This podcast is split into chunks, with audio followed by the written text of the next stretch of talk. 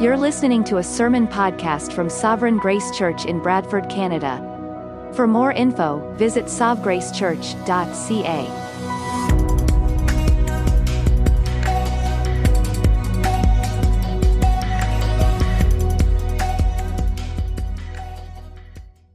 Well, my wife and I recently had the opportunity to reflect on the birth of our firstborn child. Uh, she's sitting right there in the pink. Hi, Lily. Um, the reason why we've had opportunity to think about it is we, uh, we just found out a few weeks ago that we are expecting our sixth child. And uh, we're just like, wow, how, how, did we have so many over the years? Uh, you know, we've, we've been married since 2010, and here we are, six children later. Um, and uh, it, it, really does make us think, what, what, are we, what have we gotten ourselves into?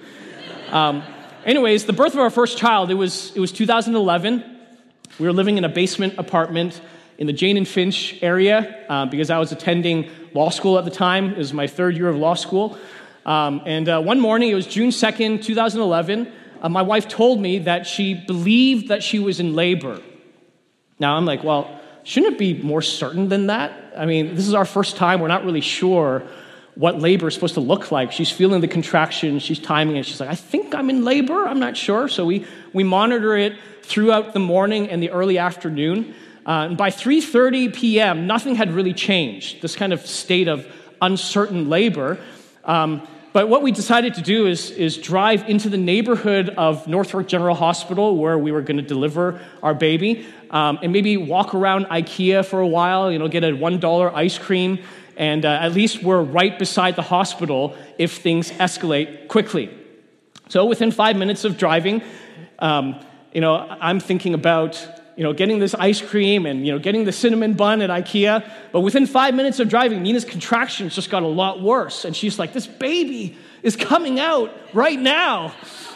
Um, and I'm just like, well, okay, I'm getting ready for a roadside delivery. This is our first time, and we're not sure where all this is going. Uh, thankfully, we made it to the hospital, uh, but within about an hour of arriving at the hospital, our little baby girl was born. You know, we, it, was, it, was really, um, it was really amazing. And I've always wondered how I would react to holding my firstborn child. You know, would I start weeping? Would I start laughing? Would I start hugging everybody in the room? Uh, but when the moment finally came, I found myself with just one thought running through my mind. There really was a baby growing in there all along.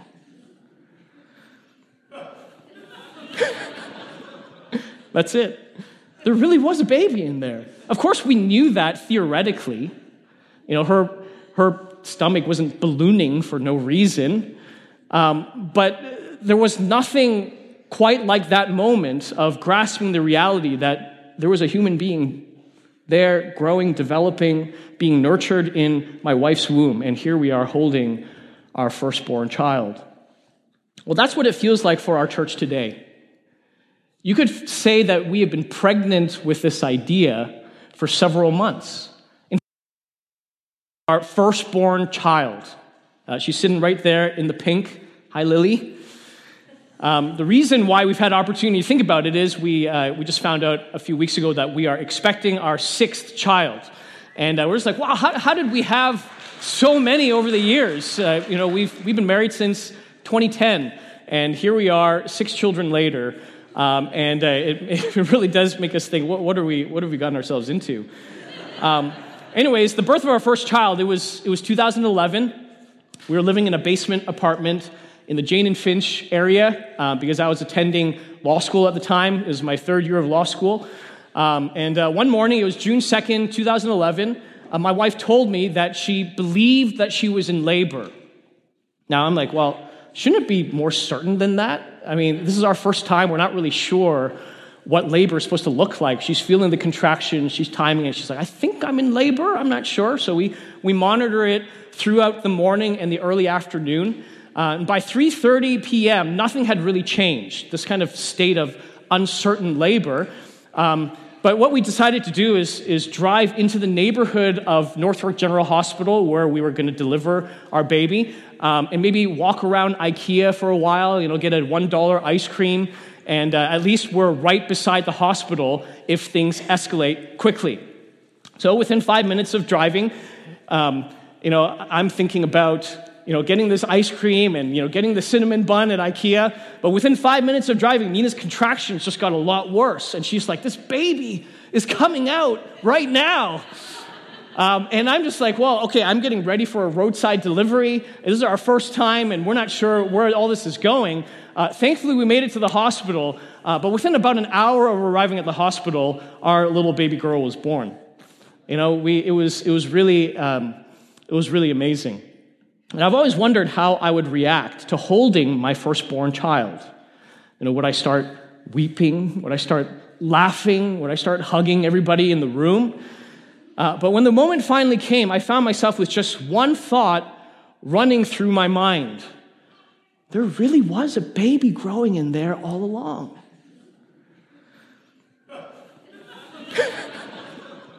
That's it. There really was a baby in there. Of course, we knew that theoretically. You know, her, her stomach wasn't ballooning for no reason.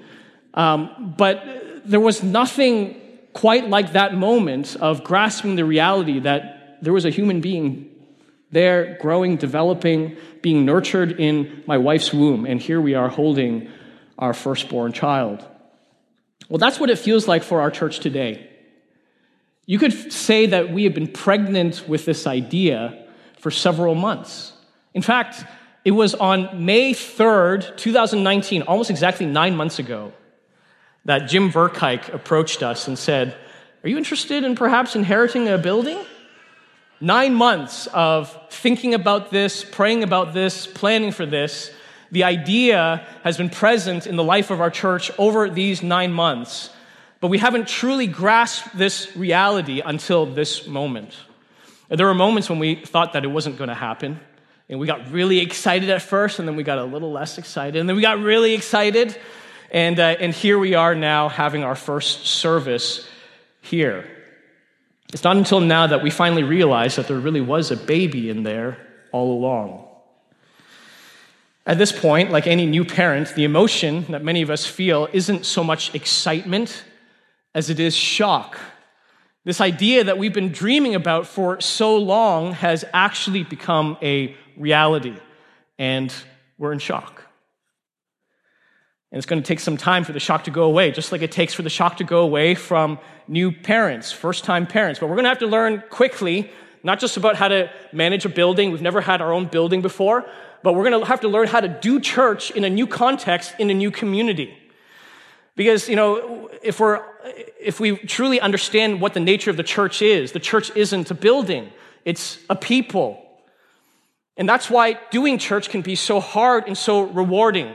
It's, it's not about the building, it's about the people. It can be hard because people, including me, we are sinners. We are inherently selfish. We do not naturally incline to love of God and neighbor.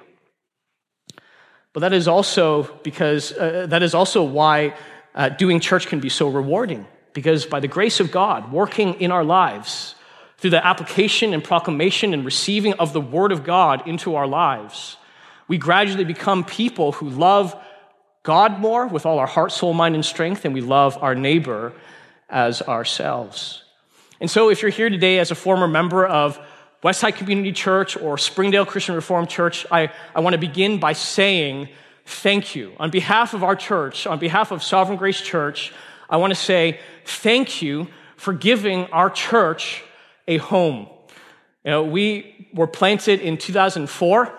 Um, so about 16 years ago, and since then we have been nomads. We've been meeting in Cookstown, and then we met in Vaughan for a while, and then we've been in King City over the last nine years. But now, because of your generosity, we finally have the chance to call this beautiful building our church home. Thank you for that.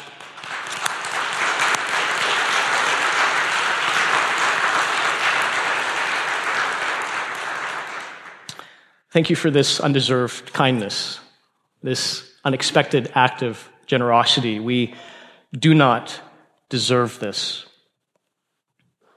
I ask that you pray for us. Pray that the Lord would keep us faithful to his word, faithful to his people, so that he might be glorified in us. But as we start settling into this community and we figure out how to do church well, I must also ask you to be patient with us. I'm sure that many of you have wonderful, excellent ideas about how we can do church well. But sometimes the most helpful thing you can do for new parents is to give them time.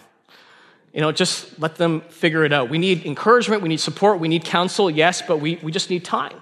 We need time to figure out how to do it well. We're going to make mistakes. But if you're a parent, you know that often it's the mistakes that teach you the best lessons.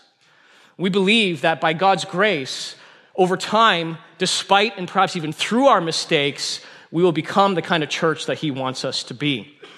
Now, as we move forward, I want you to know that the elders of Sovereign Grace Church um, definitely have one eye towards the future, what it means for Sovereign Grace to do church well in this new context. But we will also have one eye to the past. Because we don't see this as the end of one church's story and the beginning of another church's story. This is the Lord's story. He has been the author of this story from the beginning and he will author it to the end. He has been working behind the scenes from the moment this church started in 1952 to this moment, February 2nd, 2020, which by the way is a cool date 0202 2020. We'll never forget this date. February 2nd, 2020. God is at work and he will continue to be at work to accomplish his divine purposes. Now, some of you may remember the last time we were here, which was actually the last time there was a Sunday service here in this sanctuary. It was September 15, 2019. You gave us the honor and the privilege of leading that service. You'll remember uh, perhaps what I preached on. I preached from the verse that's imprinted on a plaque to the left side of the front doors of this building. Lamentations 3, verse 23. His mercies are new every morning. Great is thy faithfulness. And what a wonderful service that was. I remember um, many people with tears in their eyes as they grieved the death of their church, but yet walking around with smiles on their faces because they knew that this was not the end. God was and still is at work, and He is showing that to us this morning. Today, what I want to do is I want to preach from a verse that's imprinted on the right side of the front doors. That plaque with the date of the building on it, 1998. Below that, there is a verse reference, 2 Corinthians 4, verse 15. And this is what it says. This is from the English Standard Version, the ESV. For it is all for your sake so that as grace extends to more and more people, it may increase thanksgiving to the glory of God. What a wonderful verse. And that is our starting point as we begin this new chapter in the history of Sovereign Grace Church and the history of this building. Um, this verse will prepare us well for this new chapter. And so um, please open your Bibles to Second Corinthians chapter 4. If you don't have a Bible with you, or perhaps you have a different translation than the English Standard Version, um, the sermon text is printed inside your bulletin. 2 Corinthians chapter 4. Um, the verse that's printed on the wall is verse 15, but for the context, I'll be reading verses 13 to 18.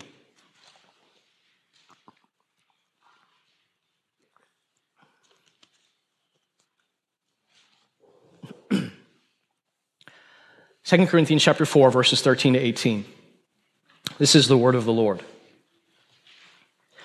Since we have the same spirit of faith, according to what has been written, I believed and so I spoke, we also believe and so we also speak, knowing that he who raised the Lord Jesus will also uh, will, will raise us also with Jesus and bring us with you into his presence. For it is all for your sake so that as grace extends to more and more people, it may increase thanksgiving to the glory of God. So we do not lose heart. Though our outer self is wasting away, our inner self is being renewed day by day. For this light momentary affliction is preparing for us an eternal weight of glory beyond all comparison. As we look not to the things that are seen, but to the things that are unseen. For the things that are seen are transient, but the things that are unseen are eternal. Well, the title of this sermon is extending God's grace. Extending God's grace. And my aim today is to show you that God's grace extends when God's people live for others. God's grace extends when God's people live for others. We're going to break up our text today into two points. First, suffering for your sake, and second, speaking for your sake. Suffering and speaking for your sake. Now, at first glance, 2 Corinthians chapter 4, verse 15 is quite a simple verse with a wonderfully simple and encouraging message. I think that's why it's a wonderful choice for imprinting on the wall. You know quite quickly what it means. It's a verse about the extending of God's grace. But what is God's grace? You know, we think about that word, we perhaps use that word, we sing it, amazing grace, how sweet the sound that saved a wretch like me. But, but what is grace? What is the biblical definition of God's grace? Well, God's grace can be simply defined as His unmerited favor. God's unmerited favor. It's expressed in many different ways. It's the love that he gives to the unlovable. It's the strength that he gives to the weak. It's the forgiveness that he gives to those who have sinned against him. It's the favor that he gives to those who have never earned it. Grace is the opposite of merit. Now, we know a lot about merit, don't we? Merit says that if you want something, you have to earn it. If you want a higher salary, you have to earn it. If you want more respect, you have to earn it. If you want more self worth, you have to earn it. You have to do what you have. You need to do things to deserve what you have. We know what that's all about because the world that we live in is a world of merit. It's not a world of grace, it's a world of merit. It is a meritocracy where the expectation is that you only have what you have earned. But grace, grace is radically different. Grace gives you what you don't deserve. We don't earn God's favor, we receive it as a gift. If we had to earn it, then it would no longer be grace. By definition, it would be merit. By definition, grace gives us what we do not deserve, and that is why grace is so radical. And grace is possible because of one reason it's, it's possible because of Jesus Christ. We receive grace because he didn't. Our favor came from his rejection, our innocence came from his condemnation. We get what we don't deserve because he got what we do deserve God's righteous judgment. On the cross, he suffered, bled, and died in our place for our sins so that instead of wrath, we would receive grace as a free and undeserved gift. Amazing grace. How sweet the sound that saved wretches like us. One of the most amazing things about grace is that it is contagious. And I'm not talking about the bad way, like the coronavirus. By the way, I'm thankful that you are all here despite the fear that's being spread about how contagious this is and how dangerous it is. Grace doesn't spread like a virus, it spreads like a sweet aroma from one person to another as Christ is proclaimed and believed upon, and more and more people become the undeserving recipients of God's grace. They are transferred from the kingdom of merit and into the kingdom of grace. And as that happens, those people who have received grace join in the song of amazing grace as they give thanks to God for this indescribable and undeserved gift. That's what verse 15 is about in a nutshell. It's about the grace of God that has been shown to us in the life, death, and resurrection of Jesus Christ. And it's about how this grace extends to more and more people as the church bears witness through our words and through our works. And it's about how that witness ultimately increases thanksgiving to the glory of God. God is the one who receives the glory because God is the one who has made grace possible through our Lord Jesus Christ. Now, we could probably all go home and be satisfied because that verse is just simply stunning and rich and soul edifying. But if we left, we would actually be missing out on some of the most profound treasures hidden within this verse. Because the key to truly understanding this verse is actually found in the words that we haven't yet addressed. The first seven words in verse 15 For it is all for your sake.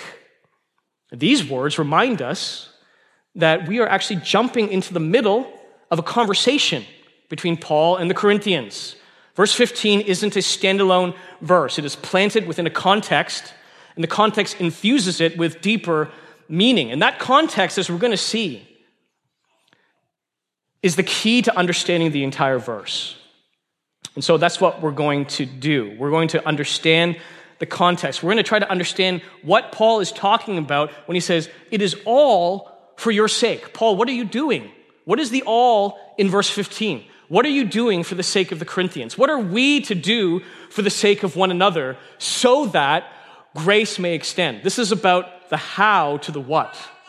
This is helping us to understand how it is that grace extends to more and people, more and more people, so that it may increase thanksgiving to the glory of God. And it is this understanding that is going to help us to springboard from this Sunday and become a church full of love that is committed to truth for the glory of God.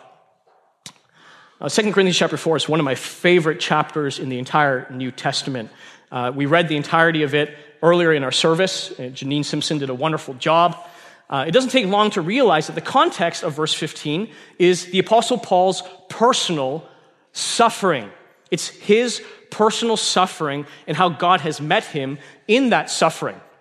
It's actually one of the main themes of the entire letter, of the entire letter that we know as Second Corinthians. A good example of this is the well known passage earlier in chapter 4, where Paul writes, We are afflicted in every way, but not crushed, perplexed, but not driven to despair, persecuted, but not forsaken, struck down, but not destroyed always carrying in the body the death of Jesus, so that the life of Jesus may also be manifested in our bodies. Now, that, that is what we need to keep in mind when we read verse 15.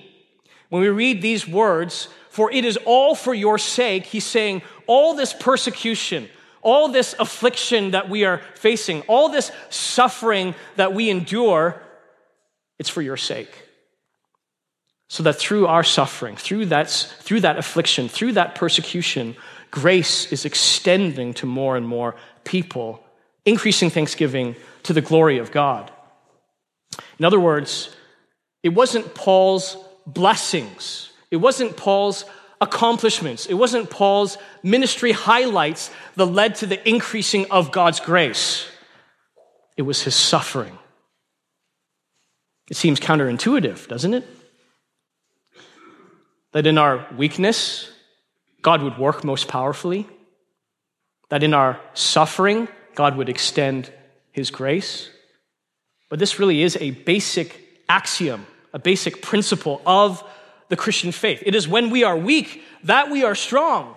It is when we are insufficient in ourselves that we find grace in Christ. It is when we are stretched far beyond our natural human capacities that we experience the power of God. Paul wrote about this in verse 7. He said, We have this treasure in jars of clay, weak, fragile, breakable, to show that the surpassing power belongs to God and not to us. He wrote about it again in verse 10.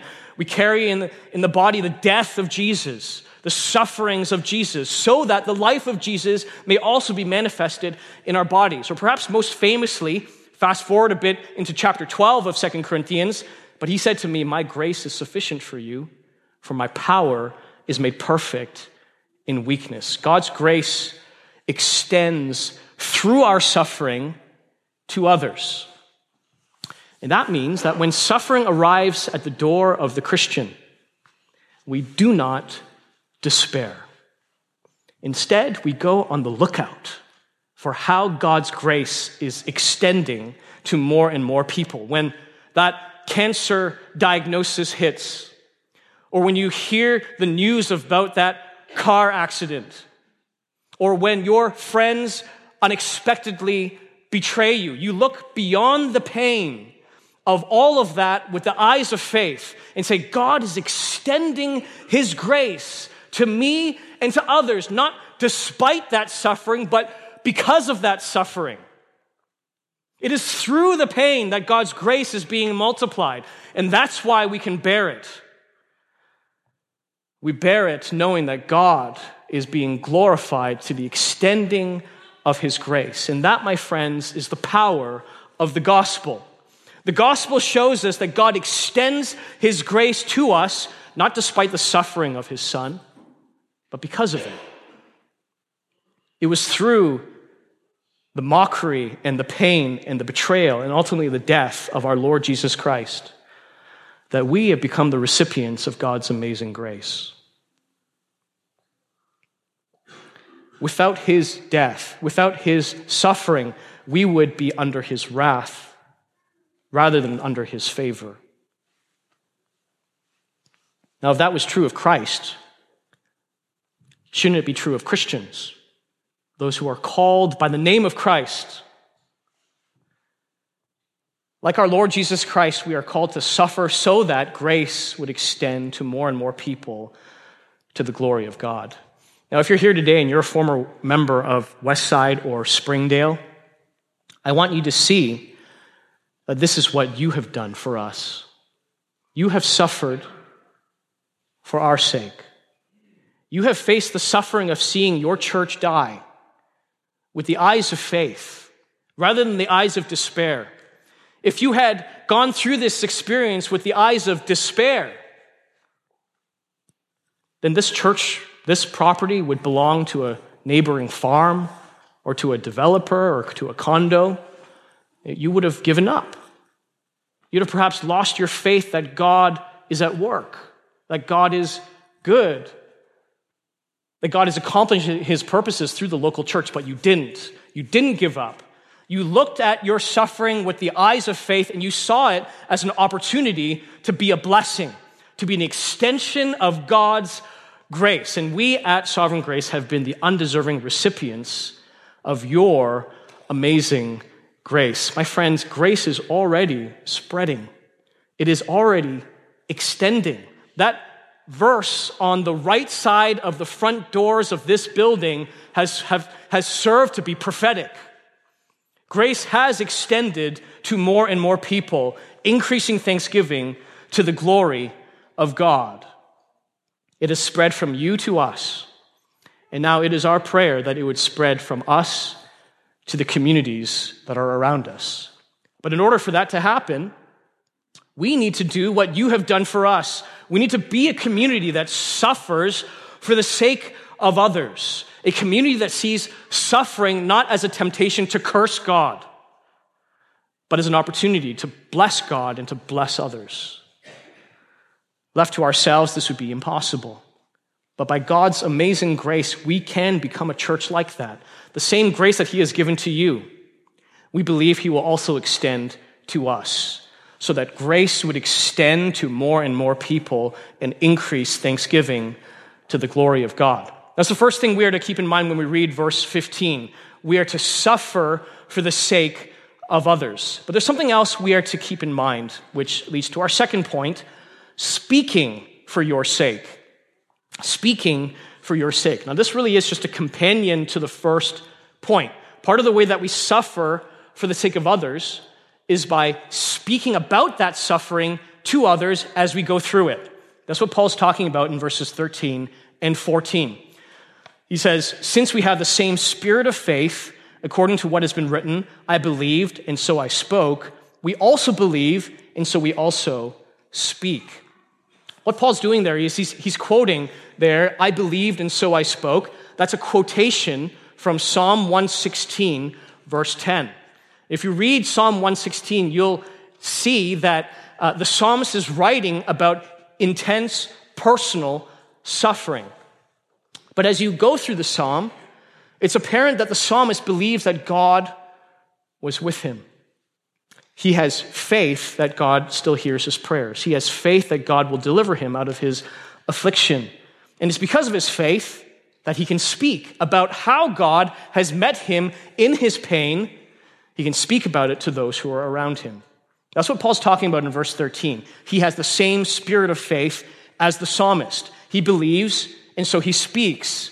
His faith is what enabled him to speak to the Corinthians about the shipwrecks and the imprisonments and the beatings and the time that he was st- almost stoned to death with faith. He speaks because he believes. Now, we all know what it's like when we're facing suffering without faith, don't we? During a rough season of life, someone asks you how you're doing, and you barely have anything to say. Well, I'm hanging on, or I've been better. Now, we can talk about trivial things. We can talk about how the Leafs are on a three game win streak. We can talk about how we have hope that the Blue Jays are going to win a few more games this season. But when it talks about our pain, we have almost nothing to say because we have almost no faith left. Our mouths become empty when our faith becomes empty. Speaking about God isn't just a matter of comfort or competence, it is a matter of faith. If we believe, we will speak. If we don't believe, we won't. But if we do not speak, the result is that we are depriving others of grace. Godly speech in the midst of pain is included in the all of verse 15. For it is all for your sake. The suffering is for your sake, and the speaking is for your sake so that as grace extends to more and more people, it may increase thanksgiving to the glory of God. Speaking about our suffering with faith is what extends grace to others. Paul talks about this elsewhere in Ephesians chapter 4, where he says, Let no corrupting talk come out of your mouths, but only such as is good for building up, as fits the occasion, that it may give grace to those who hear.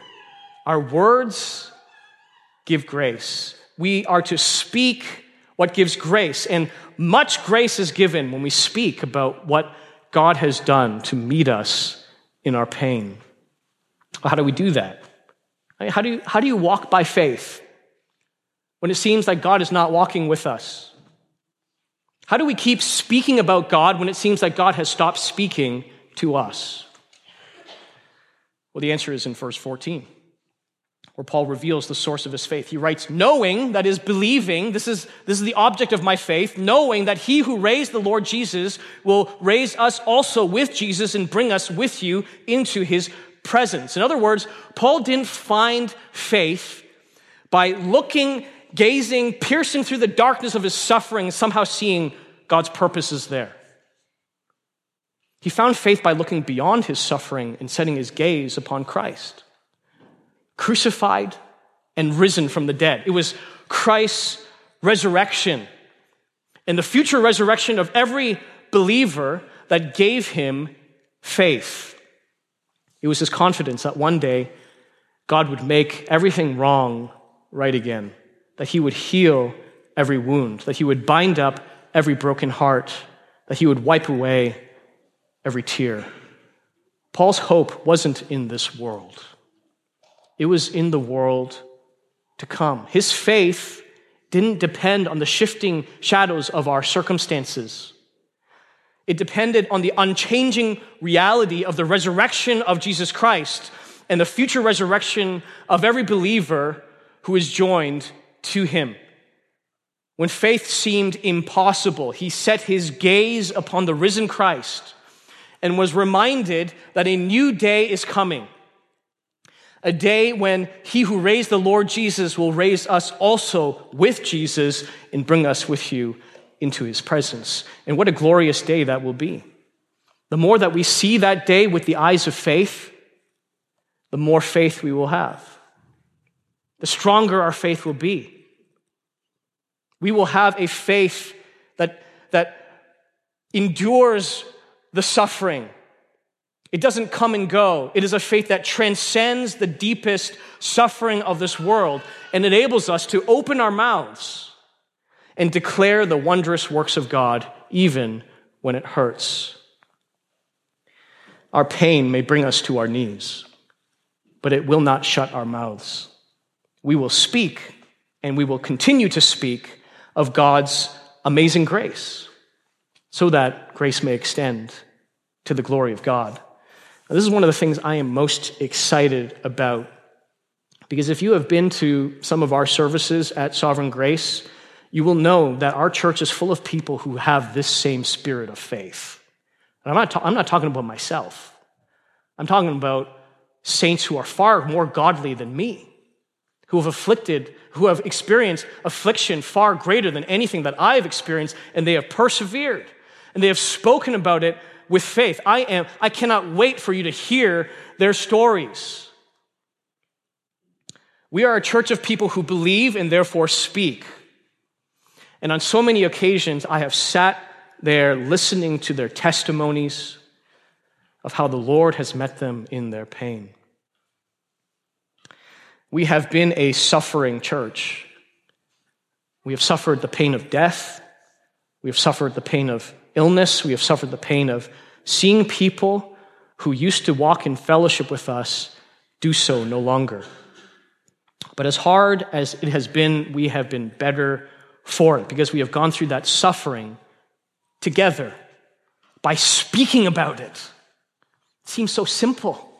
Grace extends through our words. But when you think about it, how, do, how does what does God's word accomplish? God's word created the universe. God's word is what brought us from spiritual death to life. And we, being made in the image of God, create, spread, extend grace to others as we speak. We speak about our suffering in faith, and that has given us much grace grace for the speaker and grace for the hearer, grace that increases thanksgiving to the glory of God. I cannot wait for you to hear their stories, and we cannot wait to hear yours. It may take a bit of time to build those kinds of relationships, to get to know each other to the point that we can share one another's suffering, but that is how grace extends. That is how the church is built. We want to get to that point so that grace may extend to more and more people. Now, Paul ends our text today with some of the most beautiful verses in the New Testament. As he, as he considers his suffering and his speaking and his doing it all for their sake so that God would be glorified, he ends with these words. I'm just going to let them speak for themselves. So we do not lose heart. Though our outer self is wasting away, our inner self is being renewed day by day. For this light, momentary affliction is preparing for us an eternal weight of glory beyond all comparison, as we look not to the things that are seen, but to the things that are unseen. For the things that are seen are transient, but the things that are unseen are eternal. My friends, we do not lose heart. And it's not because there's a church in this building again. And it's not because we look around and we see new and familiar faces in this sanctuary. And it's not because our church's prayers for our own building have been miraculously answered by God. Those are all things that are seen, those are transient. If we put our hope in the things that are seen, we will inevitably be disappointed. We will inevitably lose heart. But if we put our hope in the things that are unseen, in the resurrection of Jesus Christ, in our future resurrection with Him, in His promise that through our suffering, grace will extend to more and more people to the glory of God, then we will persevere. Then we will not lose heart, but rejoice with hearts that are full of faith, that give grace to those around us. Let me wrap up with two words of application. The first is to those who are here who are formerly members of Westside or Springdale. I want you to know that we are thrilled that you've decided to come to our service today. We did not presume on that, we did not take that for granted.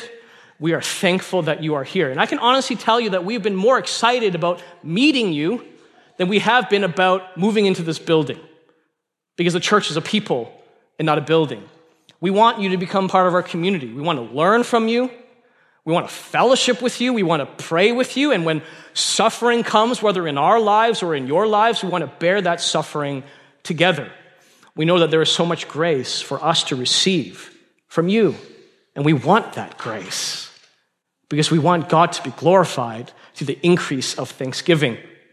And so please give us a chance to get to know you. Stay for lunch.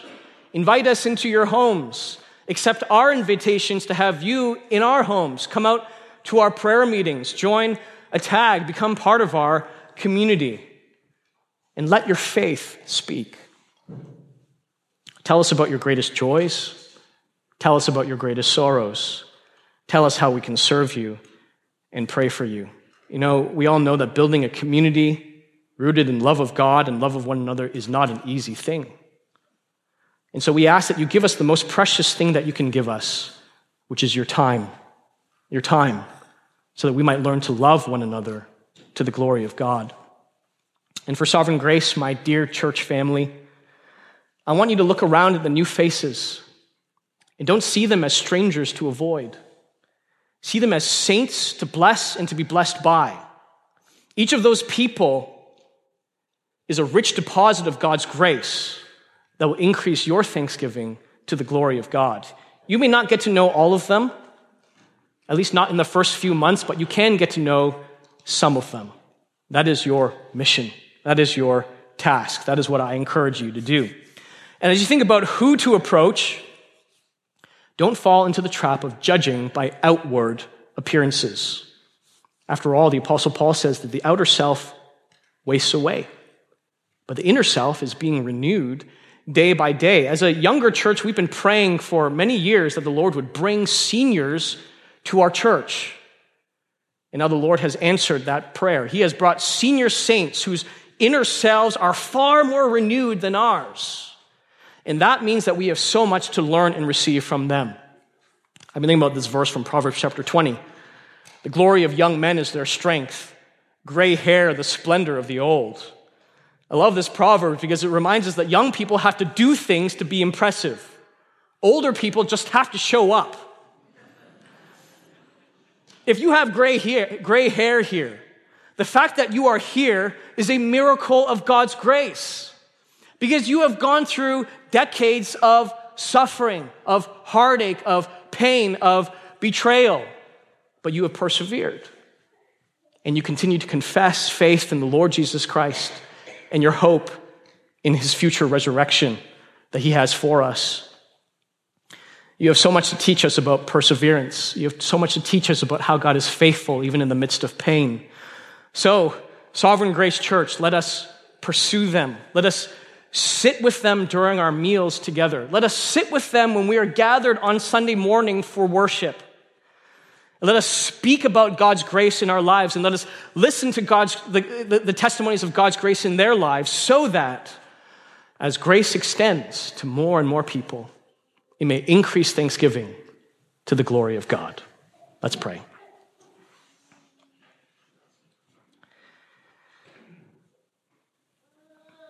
Thank you, Father, for your amazing grace. Thank you for transforming our lives so radically, for giving us hope, and for giving us the means to persevere through the pain of this lifetime. May you do exactly what you have said in your word to extend grace to more and more people through this body of believers, through the witness of this local church, that it may increase thanksgiving to the glory of God. And I pray if there's anyone here who has not yet put their trust in Christ, may you speak to their hearts today. Let them know that the God of Scripture is the living God, the only true creator of the universe and the lover of our souls. May they discover new life in Christ today. We pray in Jesus' name. Amen.